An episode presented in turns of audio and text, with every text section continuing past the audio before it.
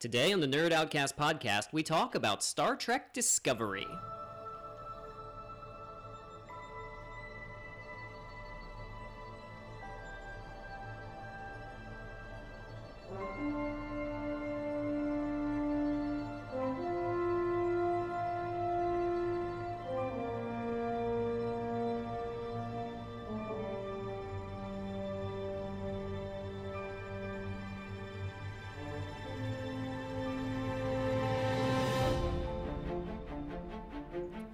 Welcome back. I'm your host, Chris Bashan. Like I mentioned just a moment ago, we're going to chat about the newest uh, expansion in the Star Trek pantheon, Star Trek Discovery, the latest TV series that is currently airing on CBS All Access.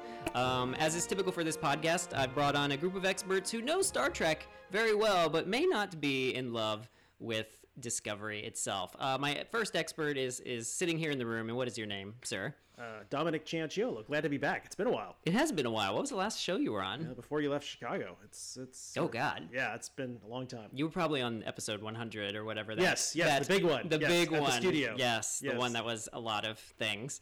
Um, so we have a lot to chat about Discovery, Dominic. Um, just initial thought about it. Like, if you had to put it in one word, thought on Discovery, what would you? Because we, you're a Trek fan, right? Yeah, huge Trek fan, big fan. of Grew up in the original series, big fan of Next Gen, DS9. My love for Trek had kind of waned over Enterprise, rekindled with the reboot. Enjoyed a lot of things about that. Was looking forward to Discovery. Watched the pilot and put it down. Okay. Yes. Um, I do need to ask, just to kind of like gauge where we are here. Um, who's your favorite captain and your favorite show? Which one's your favorite show? Oh my gosh, depends on the day. I mean, it's, you know, it's for me. It'll always boil down to Kirk and Picard. I mean, I love Sisko. I love parts of Janeway. There's even parts of Scott Bakula on uh, Enterprise. I like. I can't Archer. Thank you. Can't remember his name, okay. but you know, not a giant fan of the show. Uh, Jonathan Archer, right? I guess so. Maybe. It took me a second just to remember Archer. So his first name is a mystery. right, all right. Um, So- okay, well, hold on to your thoughts and feelings. Sure. We'll, we'll discuss very soon. Uh, my next expert has been on the show before. Is over in Chicago. What's your name, my friend? My name is Ryan Bond. Thanks for having me back. It's been a long time. It has been a long. Well, were you also on the? No, we did a uh, a parenting podcast. We did do a parenting one, but Yeah. the big the big hoopla was also the end the end of the move trip. Yeah, yeah.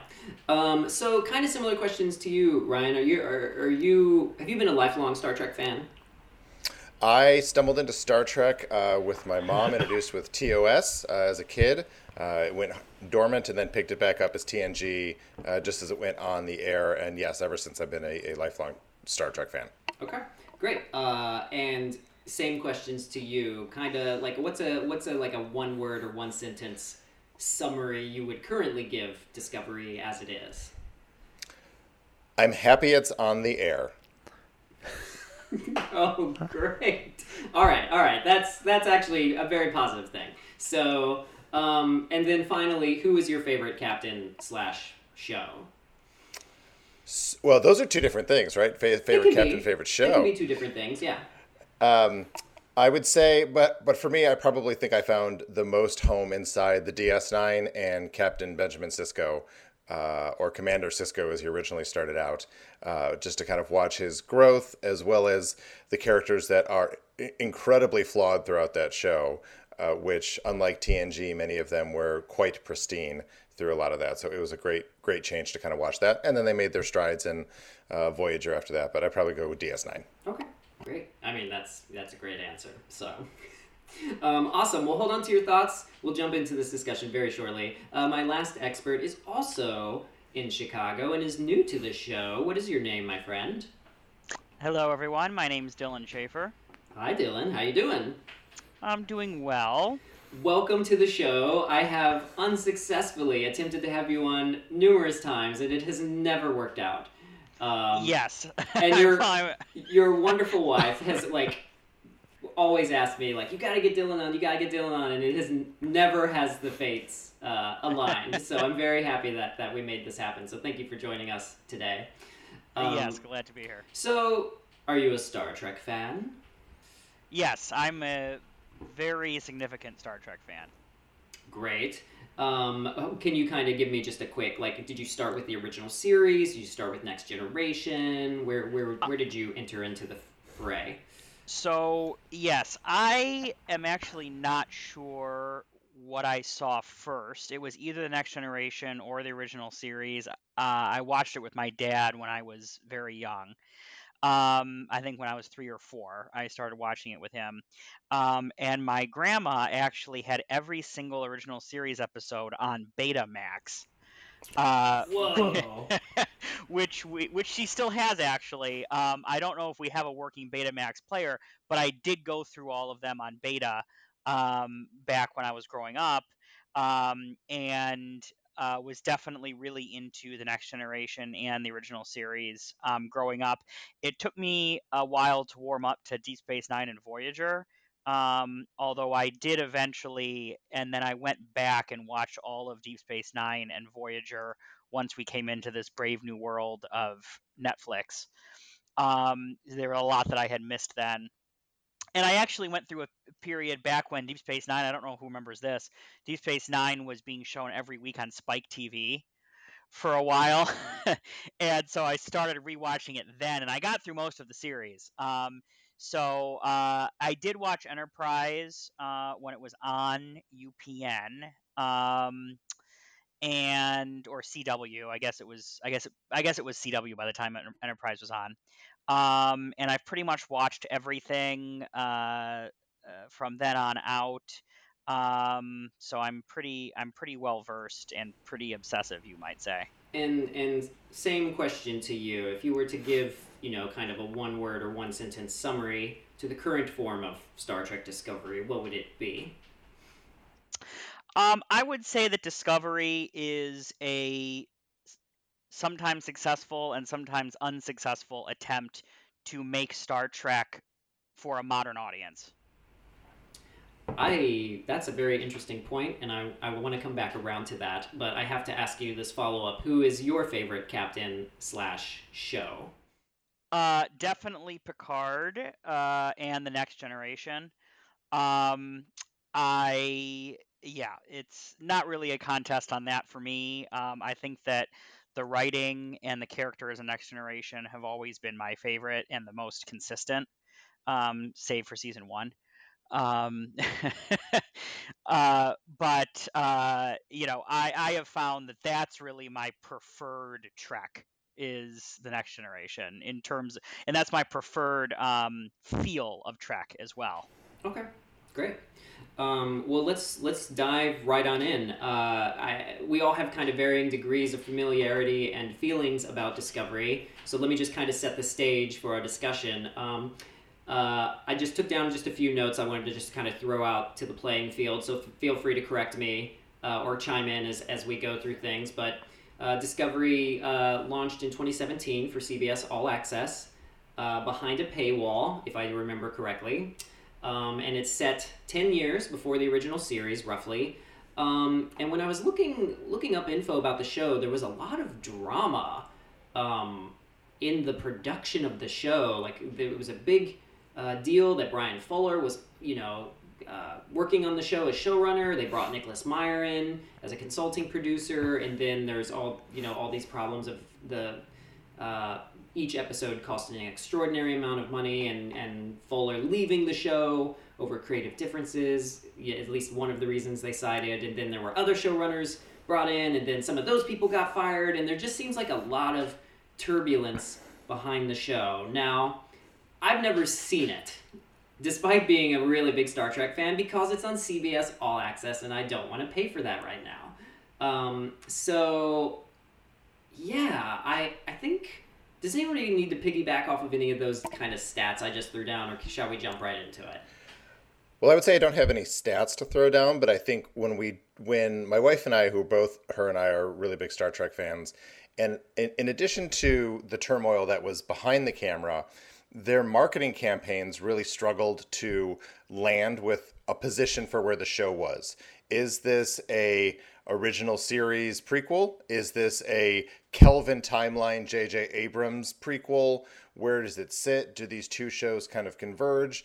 Uh, and they they really strayed away from saying anything about that. So all we really had to go off of was the aesthetic look of what was actually in the show, which in the trailers and any of the pictures, which generally squarely put it in the Kelvin timeline, which is what the J.J. Abrams universe is is more referred to as.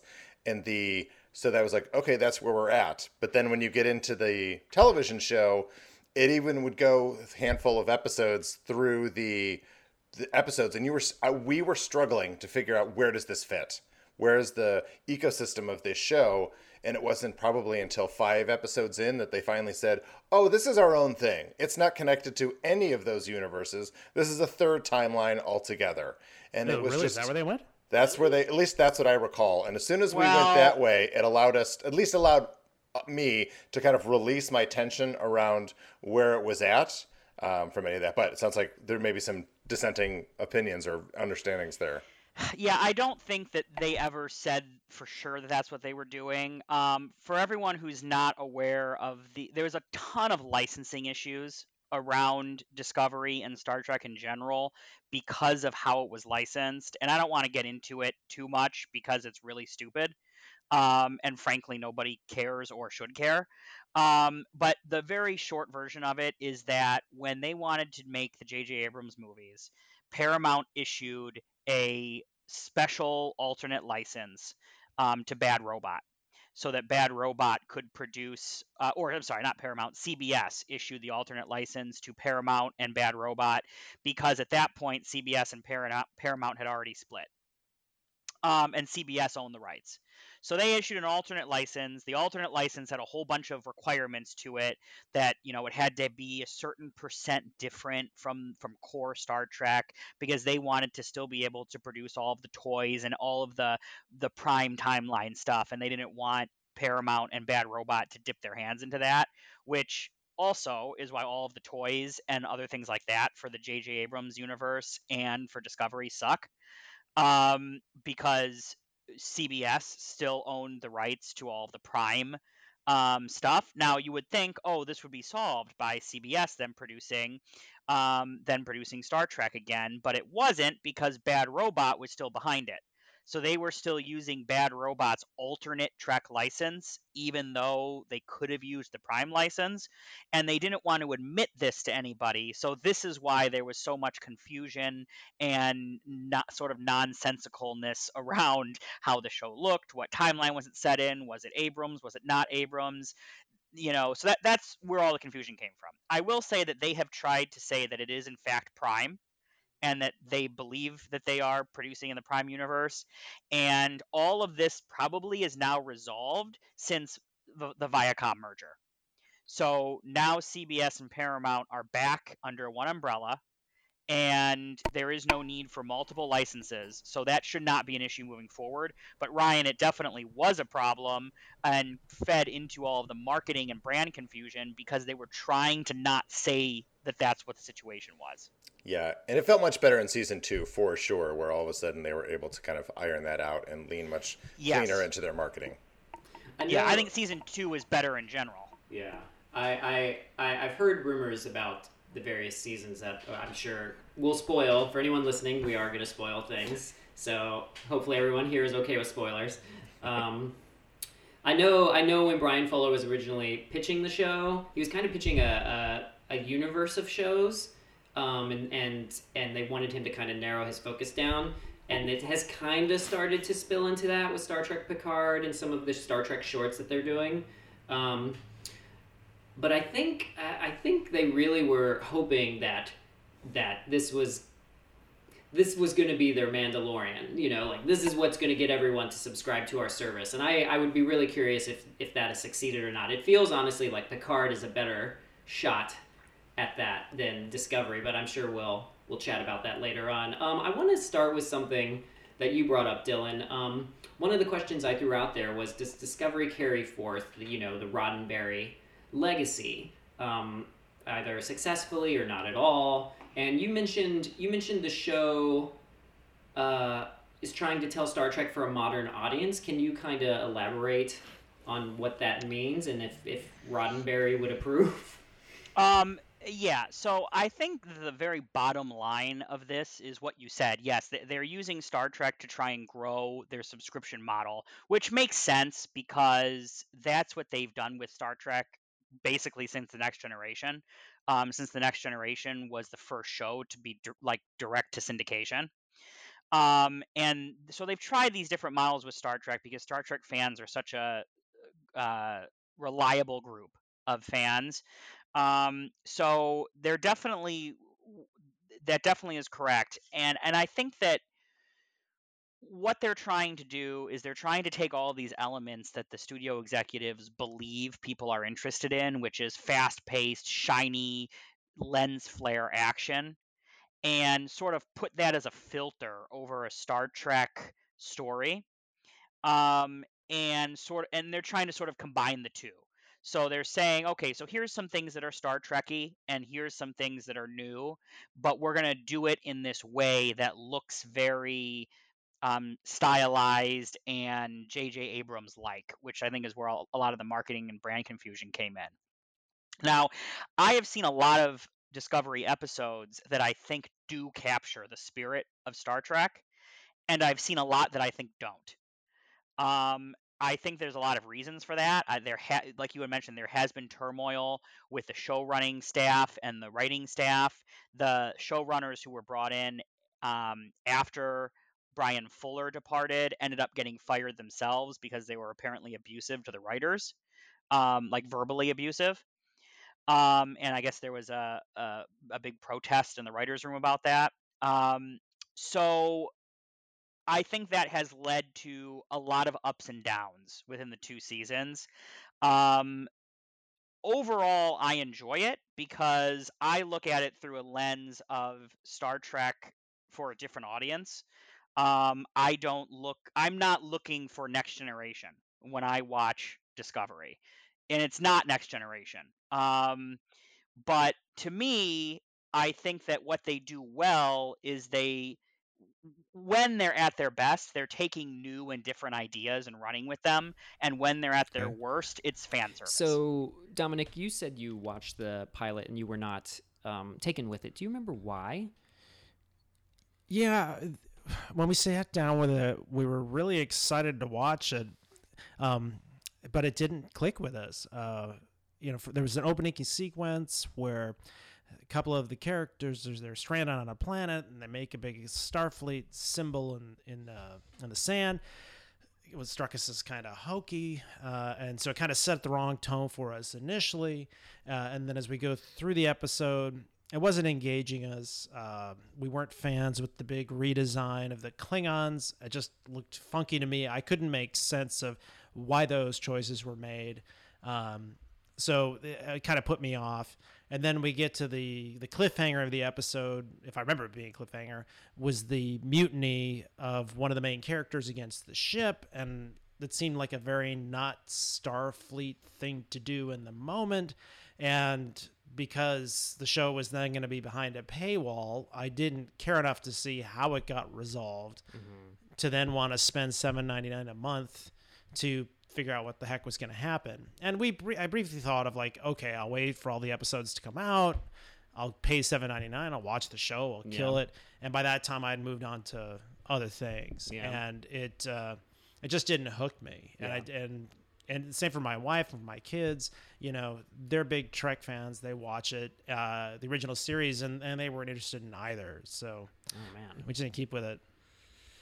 Um, yeah, I mean, I'm right there with you. Like the pay, the the CBS paywall really stopped me. Like I, I was really curious to watch the show, and I just I couldn't do it.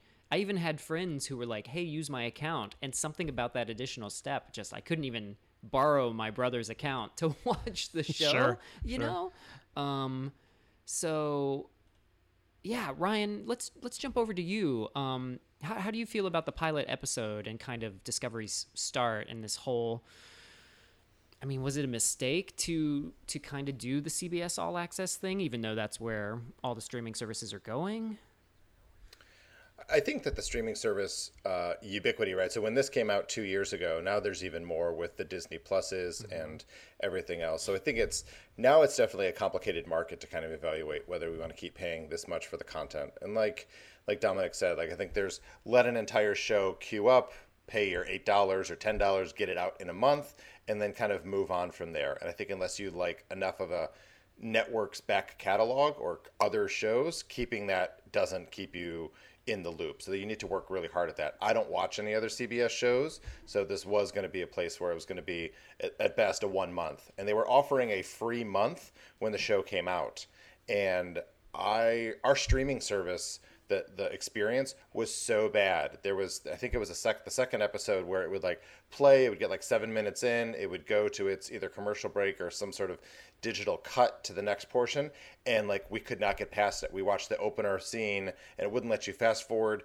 four or five times and we were like we're done like i'm not doing this anymore so they're they even got off the ground pretty herky jerky hmm. um, which i know isn't necessarily the qu- exact question you're asking but it made trying to get into this show it made the show need to be that much better because the entry and the cost of time and frustration was so high that jumping into this was like this isn't what I wanted either. So we were kind of put off by a lot of where the show felt um, through some of that sequence. I did quickly go to my social media closed feed of Facebook and kind of shared my thoughts, and I was roasted and supported on both sides of it. So I think it definitely was kind of a divided feeling.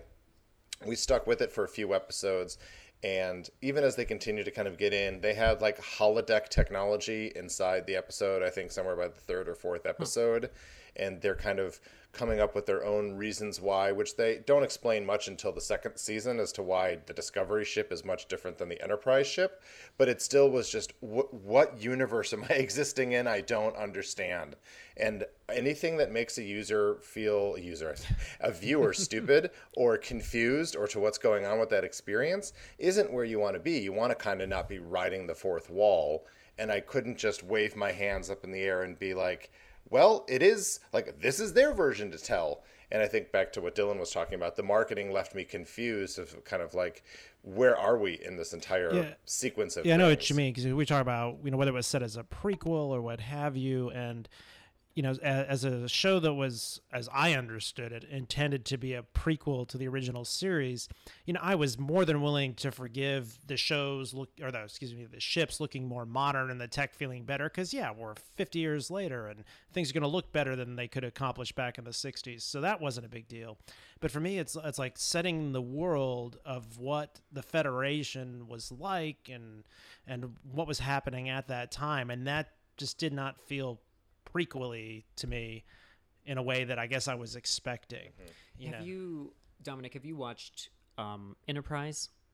I have, and that okay. to me suffered some of the same issues mm-hmm. with it because um, not because of the world they were creating, but the people on the ship uh, did not feel like they were encountering space for the first time, and mm-hmm. um, they were very mature in terms of what they were dealing with. They're rattling all the technobabble off like it's no big deal. And and you know, I guess in that show, I was looking for like, okay, we're in space. What the hell are we dealing with? Everything is new, and it just that felt very experienced to me. So neither to me captured the zeitgeist of what they were saying they were intending to do. Hmm.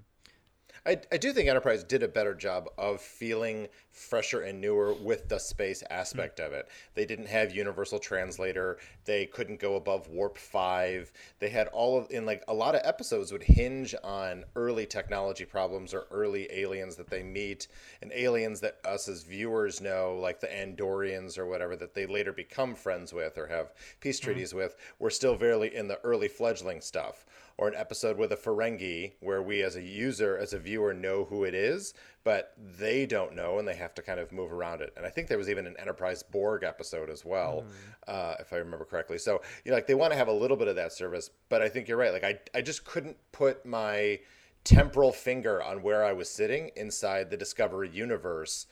I was willing to give it some uh, some allowances in that sense of yes, we've moved 50 years past that, and why does everything have to look like the art direction from at least TNG? Um, it just it was complicated to kind of see where it sat out, and they do in the season two when Discovery does actually run into Enterprise, and it features heavily as a part of a, a, kind of a sea level storyline, you do see the major differences between the ships and why they are different, and they explain that why, but it's not present in season one. So it just feels real jarring, and you have to give them a lot to go, well, the, the writers have this. I just have to have faith that the writers are going to get it. Um, and sometimes they nailed the landing, and sometimes they didn't. Yeah, there's uh, anybody who knows me knows I'm not a huge fan of the J.J. Abrams reboot of of Star Trek. Um, a friend of mine once made a joke to me. He was like, "You don't like like fast-paced action Star Trek? Like you just want, you know, your Star Trek to have board meetings and council meetings." I was like, "Yes, that's what I want. I want my Star Trek to have council meetings. I'm great watching a council meeting for 45 minutes." Um and it feels like parts of Discovery are really trying to channel the J.J. Abrams reboot in the look and and and it just makes me wonder, can you do Star Trek nowadays as as old Trek, or is it is it just impossible? Is it it just doesn't exist? Like you can't do that anymore. Like you couldn't make. Yeah, well, and I'd love to, and I'd love to hear where like Dylan can mm. lean in mm. on this because I think to your portion, like, does the show hold up the legacy? I versus in, and we'll talk probably more about this later in, in terms of um, uh, the other the other show that's out there. Um, the idea that does it hold up Abram? Uh, sorry, Roddenberry's intent of where it was mm-hmm. at. And I even went back and read some more about like what Roddenberry's intent was around to try and make commentary on religion and race and sex and science and politics and and all of that. And I really find without like really staring at it, the, neither of the two seasons really work much at that at all. There's no thematic element um, in there unlike Orville. Hmm, yeah. I mean, Orville has a lot of those things that do it, and sometimes they'll take two or three Trek episodes and smash them into one, and they suffer from the fact that sometimes they don't hit enough on the theme and they shove three episodes into one. But at least I felt like I got some of that, that there was something to say, and where this just missed that element of the Roddenberryness. But I know Dylan, you said you you saw more of it than maybe I did in there. Well, yeah. So I just want to say, first of all, I don't think we should care about what Gene Roddenberry wants because I think Trek was best when Gene Roddenberry was told to take a back seat. Um, I, I, I agree with that too. I mean, I think there there was an aspect to that as well. Uh, um, uh, you know, you know I, with the, with the... I think that that the idea of what he wanted to achieve with Star Trek is is great. I think that they honored that throughout the whole sort of next generation era. But if you look at what makes Star Trek good, at least for me, it's never the look or the feel so much as it is whether or not we're telling compelling stories with compelling characters.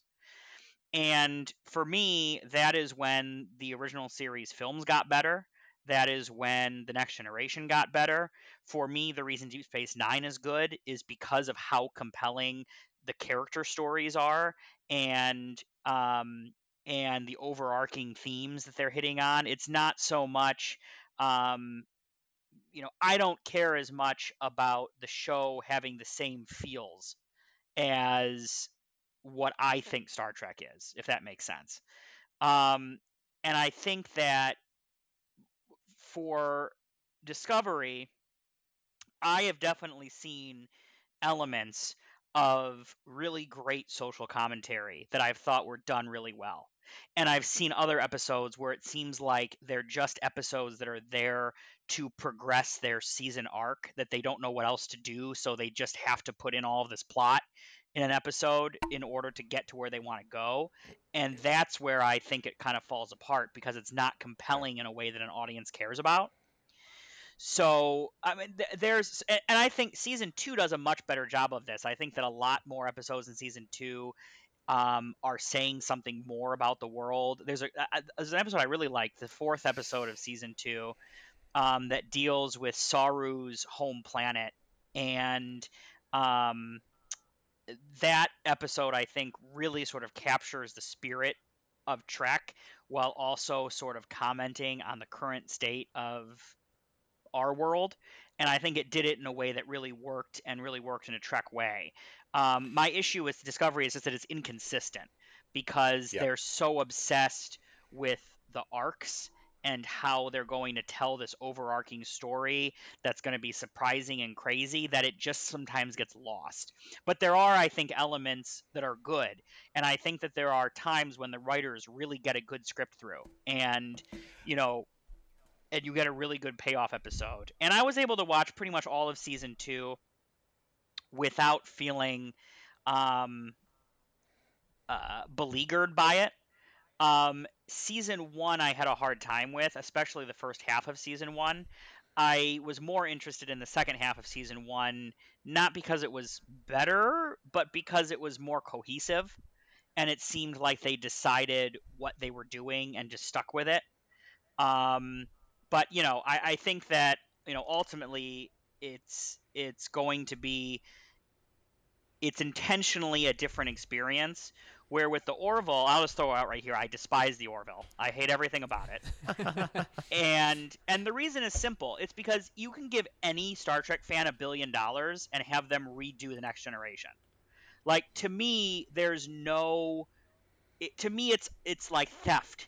Like eh, it you said Ryan that sometimes they squeeze 3 episodes into every single episode is a complete ripoff of an actual Star Trek episode or plot.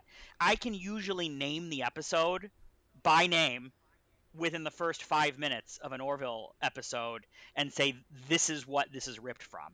Not just an idea, but like sometimes these episodes are shot for shot remakes and and some of them might even be starring the same actor or sometimes yeah sometimes some of the sometimes same. they are and to me like i get the idea of oh i have that next generation feeling and i like that i like the nostalgia of that but i can't give seth macfarlane and those show creators credit for just taking something that's already good and and copying it and well, yeah, I, I, yeah, yeah, I know what you mean in terms of the. And this I know it's not an Orville podcast, but I, I know what you mean about the plotting and the ripping off of plot lines. Because yeah, when I was watching, it's like, oh yeah, I remember this episode from Trek, right. and and that kind of and, and it was fine. And for me, it was like the, it was it was the reskinning of it, and and quite honestly, what I love about you know the original series and and Enterprise, see not some Enterprise uh, next gen and DS9,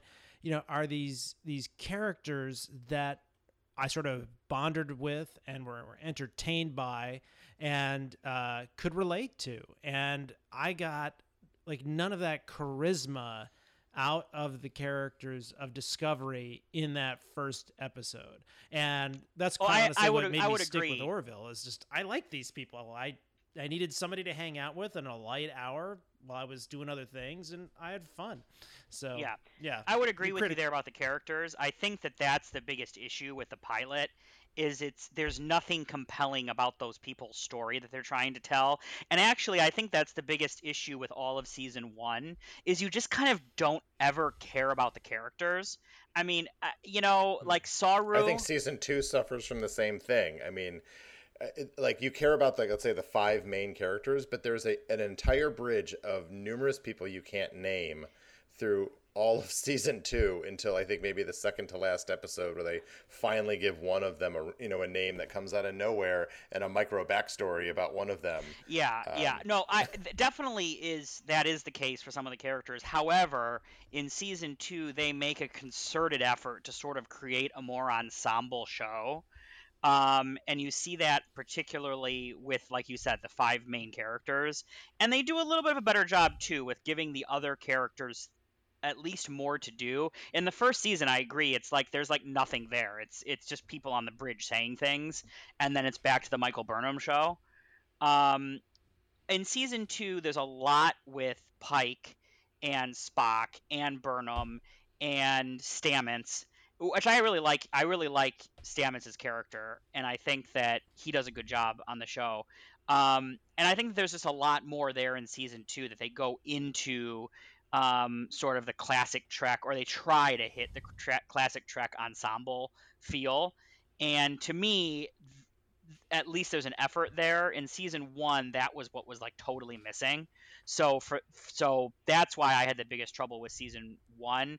I I like season two quite a bit more because of the work they did in those characters, and I really liked what they did with Pike. I thought that they hit the exact right note with Captain Pike. Um, let me I mean, Pike Pike- Pike hit it out me of the park. Let me throw out a question. Um, just because whenever we do a Star Trek, whenever we do a Star Trek podcast, one of the kind of rules that we talk about is, you know, Star Trek, a Star Trek show really leans heavily on its captain. You know, the captain really makes or breaks the show usually. Uh, and what I find interesting about Discovery is is our lead is not the captain. Um, uh, we've we've invoked her name a few times. Uh, the character of Michael Burnham, played by Sonequa Martin Green, if I am pronouncing that correctly. Um, she is not the captain. Uh, she is the first officer. Am I correct in that? Sort in of. the first in the first two episodes or so, she is the first officer, and then demoted to basically prisoner. Okay.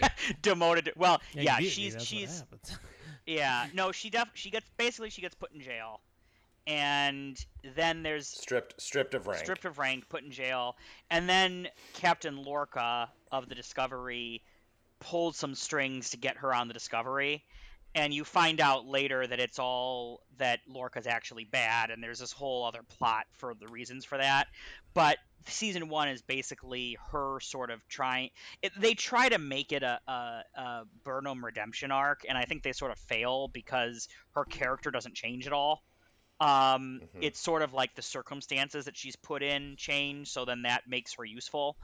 Eh, So it's just you. I can see what the writers are trying to do. I just don't think it succeeded in season one. Hmm. In season two, when they brought in Pike, he's not the main character, uh, Anson Mount, who plays um, Captain Pike, but he's pretty close, and Hmm. he fills that void that season one was like very badly missing. of the captain. Um, yes. Okay. So, so basically, what they do, if you're not familiar, they meet up with the Enterprise, and the Enterprise has suffered some sort of mechanical failure, and Pike, they they, they take Enterprise to space dock, and Pike takes command of the Discovery, and Pike is the captain for all of season two. oh wow. and and Spock has gone on some Spock has been incarcerated for medical reasons and he's now on the run. So Captain Pike now needs to use the Discovery to chase down Spock, who is the brother of Burnham. Oh. Step brother. Oh. Uh, What, Stepbrother. Sybok Stepbrother. wasn't step brother, step brother, adopted. well, brother. adopted, adopted brother, yeah, yeah. Which, it, which I'll say is a thing that annoyed a lot of Star Trek fans, right? Um, now, to their credit, they write in a reason why we've never heard of her before. Is it a good reason? Eh, I mean, it's obviously just because they needed a reason. But Mhm. Does it? I mean, I don't know. It doesn't bother me that much. I, It's fine enough. Yeah, It- you know, I- once they get to the reason, it's okay. Um, but it definitely is like, okay, I got to go on this other thing and figure out why does Spock have a brother that Kirk has never, or sorry, I have a sister that Kirk's never heard about, no one's ever mentioned. right. Kirk has a sister. The answer. So has a brother. Kirk and Spock as best buddies have Oh to. gosh. First off, you brought up the Final Frontier, Yes, I'm Sybok. I will make you do a Final Frontier podcast if you are not careful, sir. You just Please. you just watch yourself. no, don't Um, do that. Well, it is. It's another Sybok. It is that. Yes. Yes. Okay. Yeah, I, I don't know. I Um, don't, you know, obviously introducing that element and having to explain it. You know, having to have to write those things myself, or you have to make lore make sense when introducing new characters. I'm incredibly forgiving for that kind of thing, as long as the payoff is good. Mm. Yeah. I mean, I think the, it was fine. Yeah, I think it was fine. It was a little hokey, I- but like as I said, that's not really what I'm most interested in when we talk about Star Trek. And as someone who is also a content creator, um, you know, it's hard.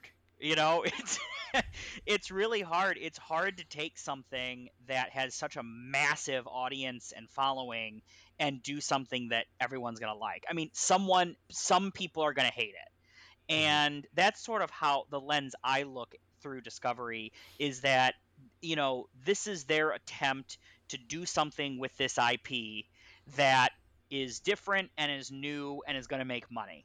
Hmm. So, am I going to hate it because they made decisions I didn't make? No. I'm going to watch it because I'm simply can't not watch it. I'm that invested in Star Trek um, but also judge it for what it is and not what I think it should be.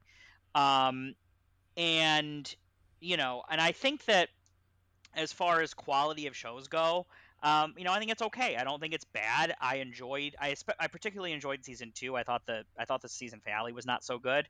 Um, but I enjoyed the season pretty much up until season two, and they and at the end of season two they set up a cliffhanger, um, pushing the Discovery like a thousand years into the future, Mm-hmm. and pretty much, pretty much tell you that they're never going to see their time again, um, and that the rest of the show is going to take place in this distant future. Hmm. So I think if I had to guess what happened, I think that they just got too caught up in how to do a good prequel and decided it would be best to just do their own thing. And so they said, okay, let's transport the Discovery to an all new time and not even worry about having to tie this in to everything everybody already knows, which honestly is what they should have done from the beginning. Doesn't it become Um, Voyager at that point? I mean, it's, It's- it's time No, it's- it passes- space, but It's time. Is the 29th century, I think, is where yeah, they it's the jump 29th to. century. Yeah, it definitely is Voyager-y in that sense that they're going to be on their own. Um, the previews for the new season indicate that the Federation still exists, and they do at least have interactions with the Federation, um, judging by the previews. So I don't know. We'll see what they do. I think it sort of unties them from having to do all this complicated prequel uh, writing and lore matching and all this other stuff that they just. I, I think all of those attempts to try and keep making people happy and keep making the show feel different is what created this sense of of inconsistency with the first two seasons. And you know what? I, Mhm. I, that is what it is. The first two Yeah. seasons of TNG are are for the most part terrible. So. I'm not like I don't mind. I'll still keep watching it. I'm going to. Um, I, I'm hoping that they use this opportunity to really give us something new and exciting. And as far as you know how it feels and if it feels Star Trekky enough, I mean, you know, I, I guess we'll see. But you know, for me, Mhm. that's not that's not the primary thing that I care We kind of touched on it a little bit, and I want to bring it back. Um, just to characters, real quick. Uh, we talked on.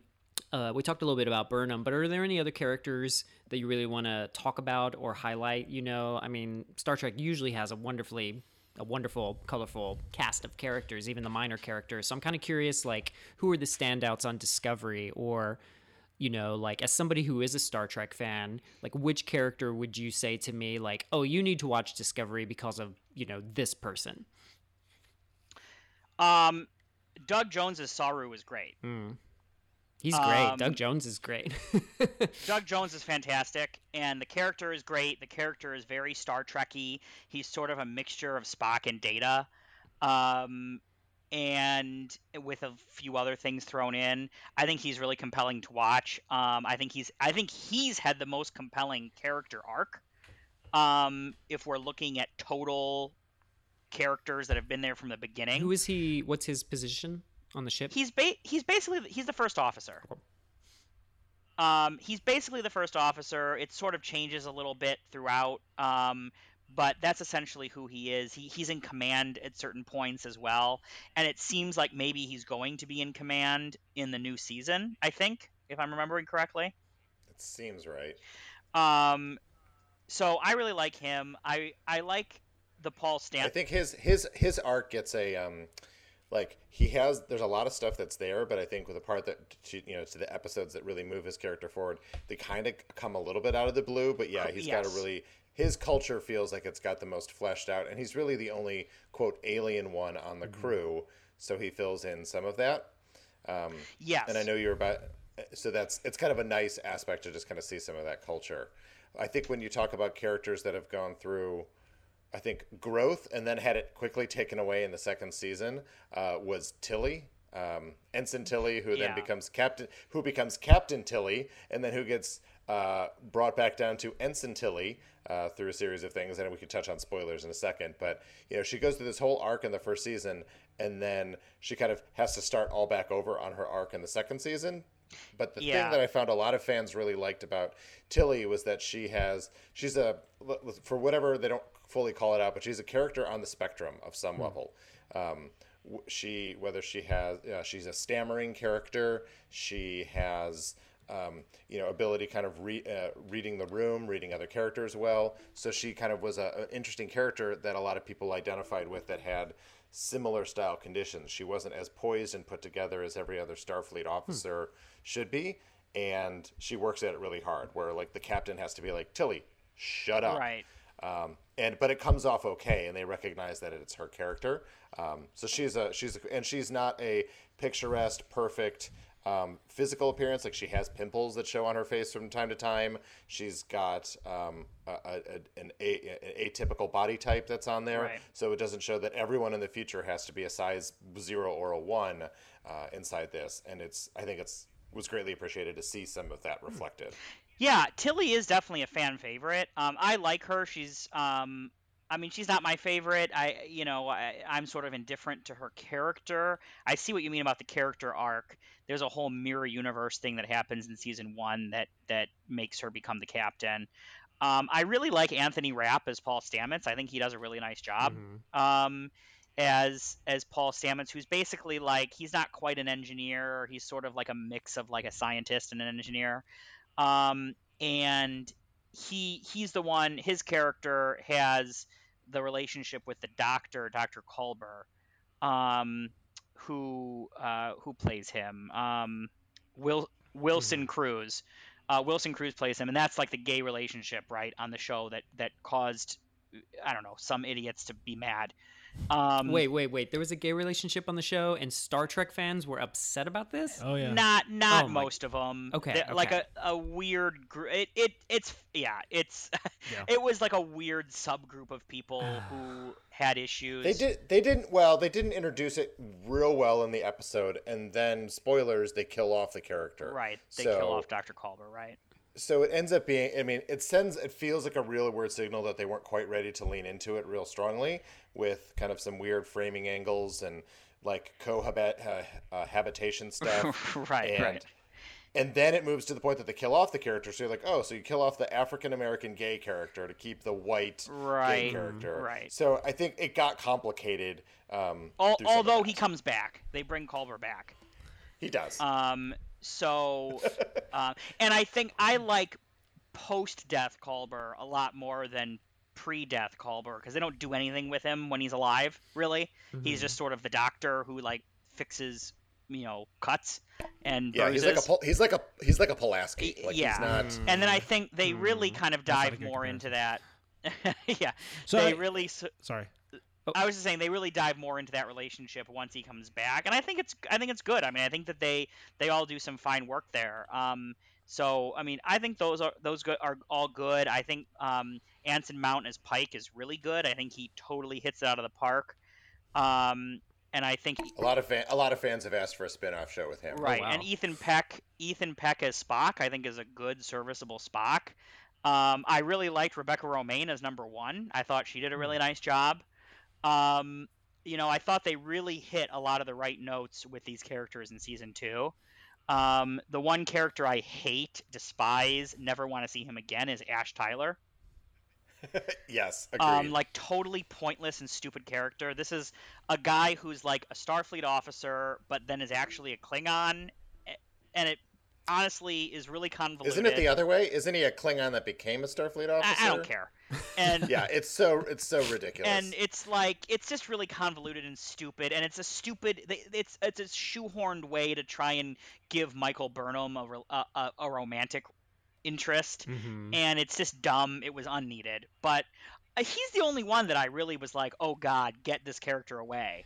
Um, everyone else, I think, is either just not memorable or or does a pretty good job. I, I did not like Lorca going through it, but once you get to the end of season one, it makes sense. Yes, yes, but, agreed. But it was really hard to like him going through ten episodes, six, right? eight episodes, which is, and, I think, essentially a, a writing problem because they had this idea going into it that he was going to be a secret bad guy, but we don't know that.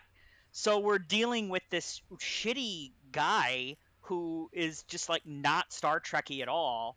And then come to find out he's evil like at the end of the season. It's like, okay, well now it all makes sense, but geez, did it have to take this long? I mean, it's it's Mal it's Malfoy's dad, so I mean, we should have all known that he was going to be evil. Yeah. Um, Dominic, were you about to ask something? Well, yeah, this- He plays the bl- is, he uh, plays the blind gay romantic interest in uh, Forever November or whatever with like Keanu oh my Reeves. god, I'm, I'm not familiar with that movie, but now I'm going to check it out. Dominic, what were you going to say? Well, yeah, it's a little, little bit right turn, but you know, early we were discussing the fact that you know this is an attempt to bring Trek to the modern audience, hmm. which I th- totally think needs to happen. I mean, I went to a, a Star Trek convention in Chicago. I was invited by a friend of mine to go see this tribute band with Armin Shimerman and a oh, couple other people, and I get there. It's Friday night. It's an airport hotel, big ballroom, and it's two thirds empty, and at 47 at the time, I was the youngest person there by years.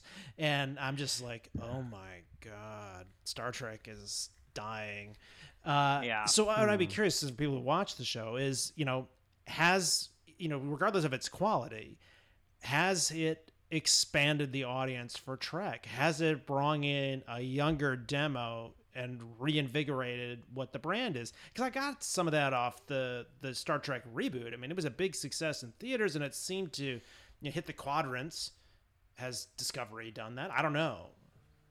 Yeah, I think that that's a good question. I mean, I, I think that the the issue with Discovery is like I don't that's that is what their advertised objective is.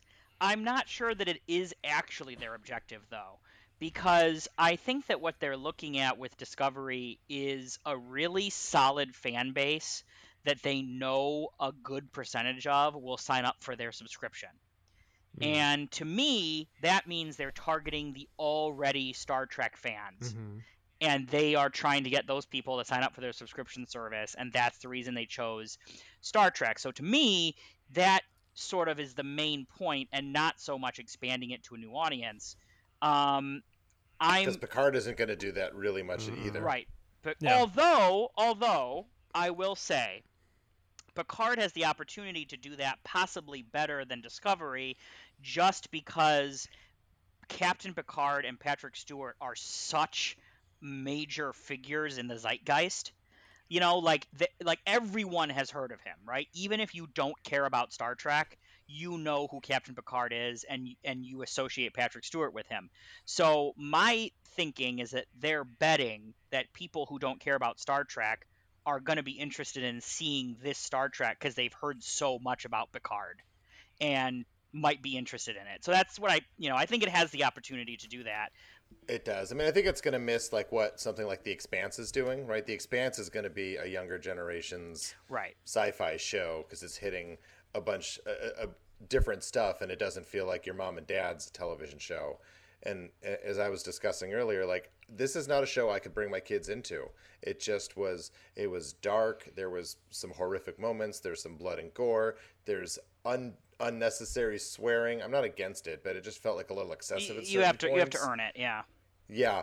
And so it wasn't like I wasn't even trying to push my kids to go like, no, no, no, you got to like this. I'm like, you know what? I'll just go back to some other sci-fi show if I have to start with something, right? So that was like almost even almost literally a couple nights ago we're like should we start firefly or not? Right? Like where do you start them? On, on something. But uh, but but i think it's an interesting point right? Where where do they want to kind of expand some of that offering? And i think picard has some opportunities that are there. And i think my wife and i had some interesting debates around the idea that like if you strip discovery 1 and 2 of all of any of the star trek vocabulary how does it hold up as a sci-fi show just a straightforward Yeah. because their their nods and their embracing of the Star Trek universe were not great. And a lot of the times, you know, I think that's why something like Orville felt familiar enough when we were watching them next to each other. Like literally, we'd watch one, a couple days later, we'd watch the other, and this felt more Star Trekky at Orville than Discovery did with the Star Trek name.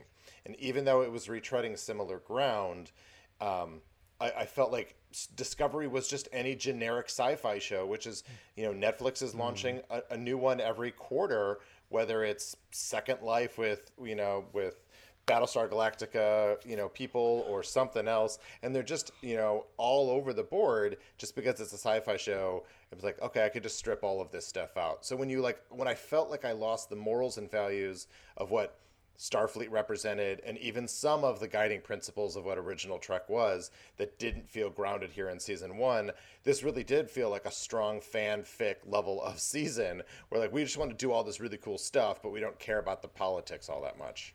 Yeah, and I think for me, like we talk back to Orville again, like you know, there are some really odd decisions in some of those episodes for sure, but it's the aspirational nature of the characters in the show that, for me, harkened back even back to the original series of Trek, which I like. I mean, we're in a time right now where things are dark and we got a lot of dark TV, and it's like you know I don't need another Sons of Anarchy right now. I just, I, I just want to be entertained and, and, be want, ennobled, sort of. It's like what's up the yeah, light. It's good, but I don't want Seth MacFarlane trying to answer some of those questions yeah. either. Fair I enough, say I, I, agree totally. That to me is maybe the biggest thing that's missing with me is this idea that you can watch Star Trek and feel like things are going to be okay. Yeah. Mm-hmm. And like that's maybe the thing I like most about Star Trek, you know, outside of the uh, the the good stories and the good characters, are that feeling you get that you know we're going to go through some shit but we're going to come out of it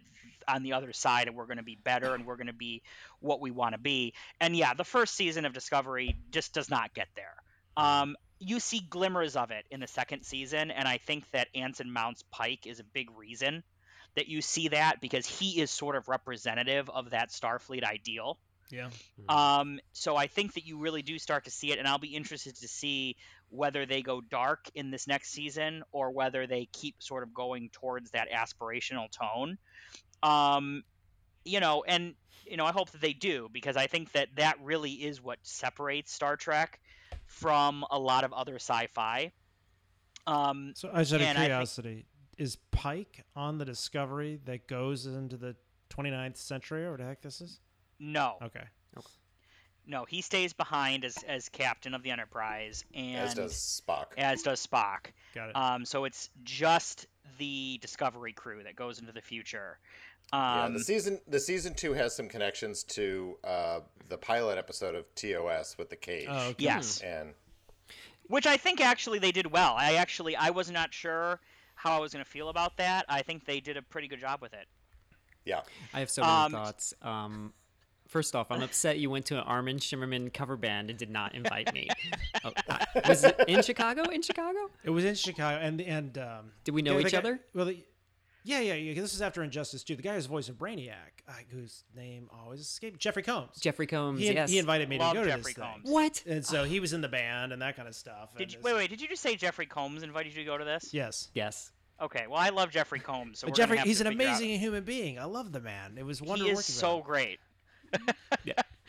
Um, it's it's uh, yeah. I think you're right, Dom. Like I think there is like I don't want to say Star Trek is dying, but it it it needs to grab a, a certain audience, and I don't think it's done that in a long time. I mean, even listening to all of us talk, like most of us didn't discover this show, didn't discover Star Trek by ourselves. Like our parents introduced us to it. Um, and I think that's kind of how Next Generation just became such a hit is like literally the fans of Star Trek introduced it to like the next generation of fans and it just blew up. Yeah. Um, so it kind of saddens me that Discovery I mean it's I don't I don't think it'll be Picard. Like I think Picard is aimed at people like me who love Captain Picard and want to see him again, even though it'll be a different type I'm, of show. I mean, you're putting the show behind two separate, a whole different. You're putting it on a, an obscure network that is not a network itself that says they even reach a younger crowd other than, uh, I don't know, Two Broke Girls, if that's even mm. on that mm. network, and uh, the the geek the geek show. Um, oh my god, I can't Big think Bang of it Theory. now. Big Bang Theory. Um, but other than that, everything else is for an older audience. So now you're asking a younger youth audience to move off their Netflixes and their Hulus to now go specifically sign up for CBS, which is a grandparent station. So it's got a lot of incumbent barriers for hmm. sure.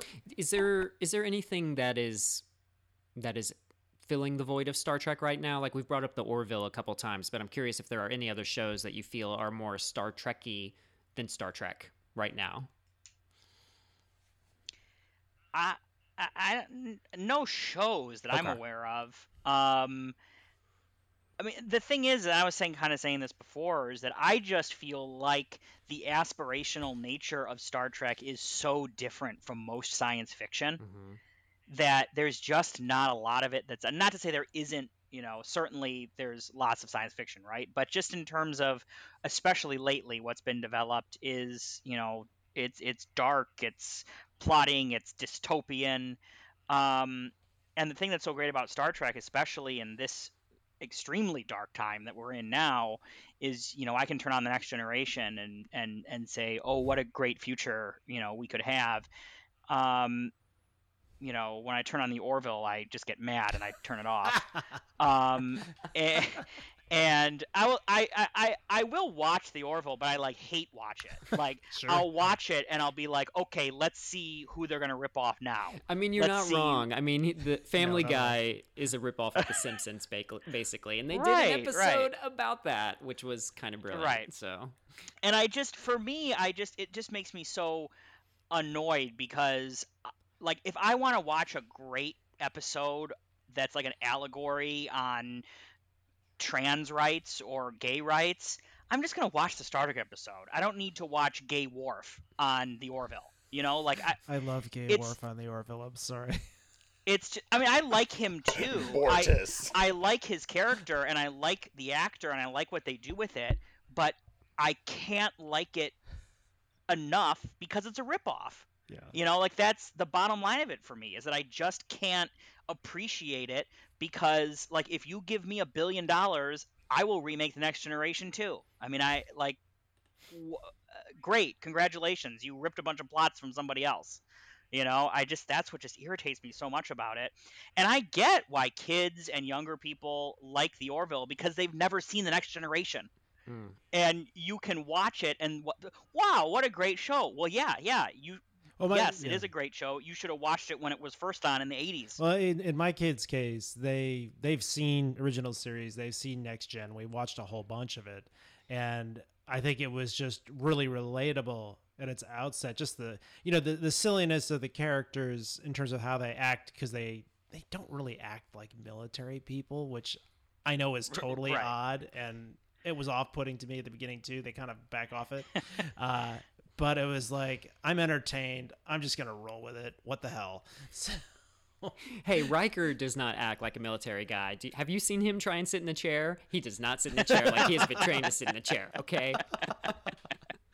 Um, yeah i mean I, I definitely you know and, and you know what i will say that like for the orville i don't think that their audience is is much bigger than your standard star trek fan base um you know i'm not sure who they're bringing into the fold who are dying to watch the orville i mean i think you're It didn't do well enough for a third season on Fox. It's moving to Hulu. Yeah. Right.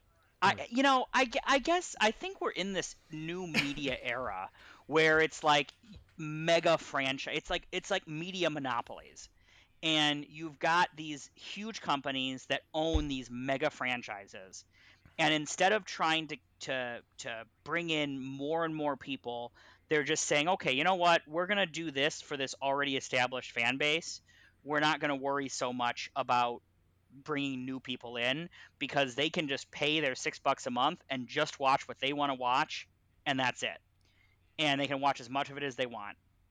And I think you're starting to see some franchise fatigue with a lot of these franchises. I mean, you know, I, I don't want to bring Star Wars into this too much, but, and I know people have really different, varying opinions on the new Star Wars. I'm a very casual Star Wars fan. I enjoy the films, but I am not a, uh, uh, I am not a, you know, like I'll watch them. Uh, the new ones I don't care about watching again. Like I Star, Star them Trek is more important to you than Star Wars. Yes, Okay. yeah, by, by a long shot. Mhm.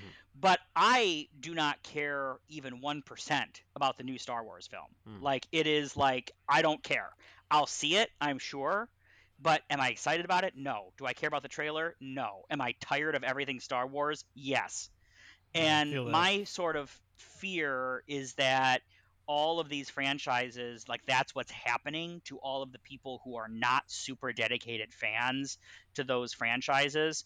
So it's going to be harder and harder to get people who are not Star Trek fans to engage in a Star Trek show and it's going to be harder and harder to get non-Star Wars people to engage in Star Wars because it's just never ending and there's so much of it and these franchises just never seem to uh, never seem to end or conclude or do something different. So I think that th- that's part of the issue here, and it's with everybody. It's not just you know I, I think Marvel did a really good job with with their version of um, their mega franchise, uh, but I would be frankly surprised to see sort of their next generation MCU be as successful as mm-hmm. as the first one was. Yeah. But you know, I guess we'll see. Um, we're over the hour mark, so let me kind of slowly wrangle this in and wrap this up. Um, there's been so many interesting thoughts. I kind of want to throw this question out uh, for Star Trek, you know, for franchise fatigue um, and whatnot.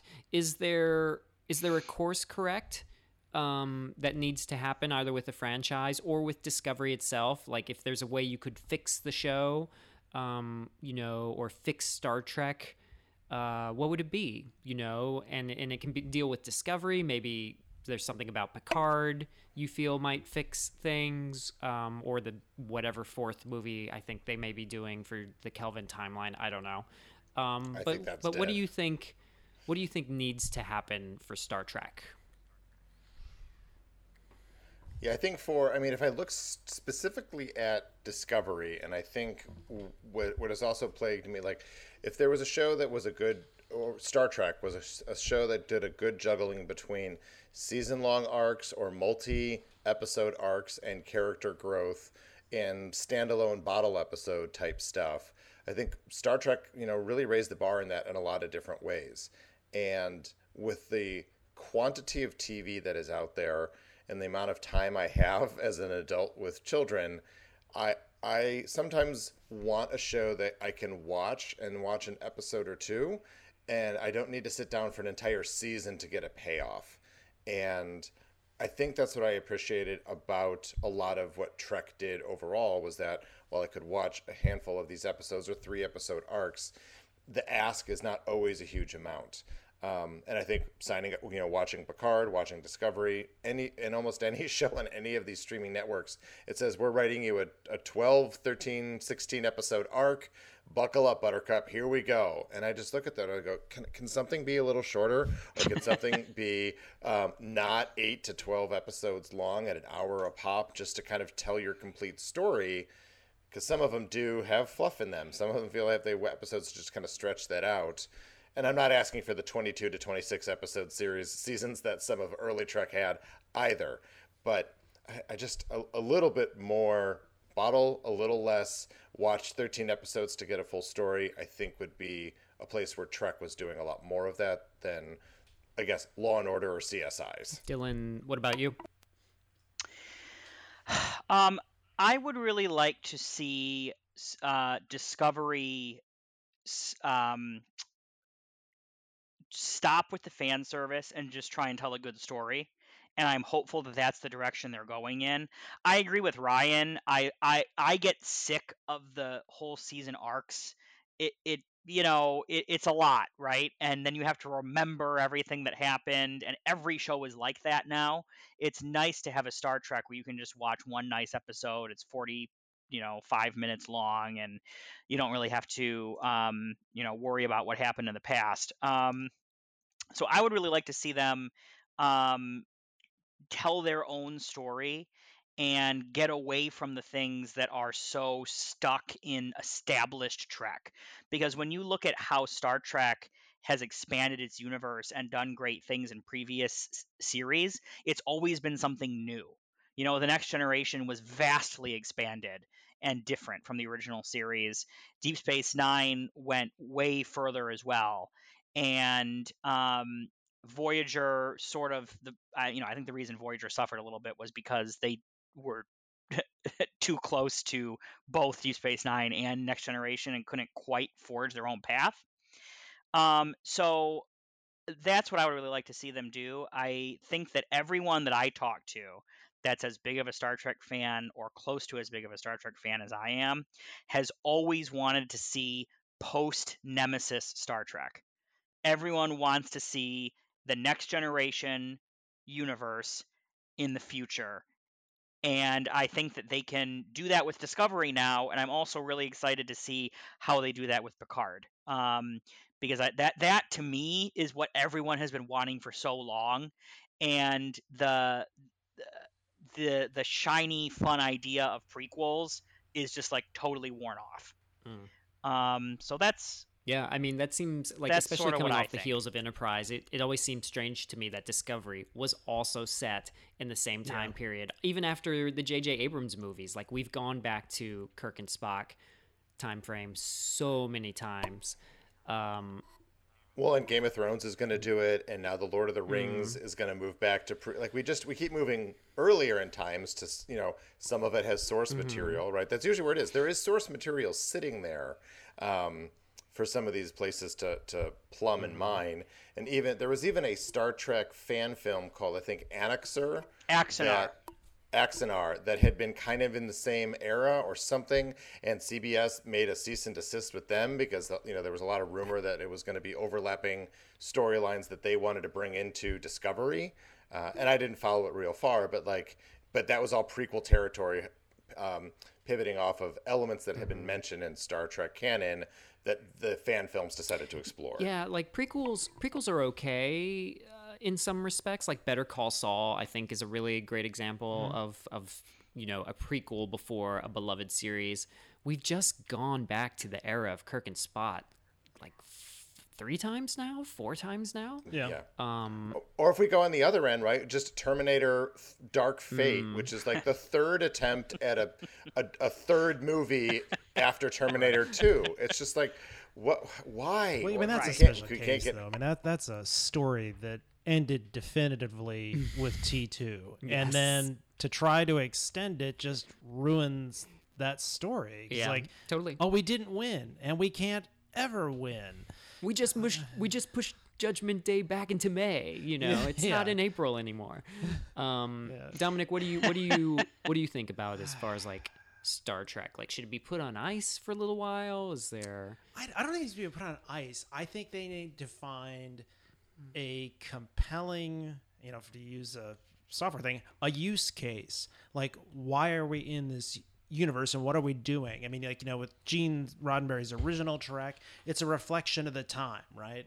You know, we're going to build this hopeful humanity. You know, next gen, again, had a purpose. It's like, okay, we're going to bring Trek, we're going to do something, you know, this next generation, reinvigorate it with a new set of characters, further advanced. Yes, it had flaws, but it was still enjoyable. Even with DS9, okay, we're going to be at the edge of the universe where maybe we're going to see a rougher version of Starfleet and, and the characters and that kind of stuff.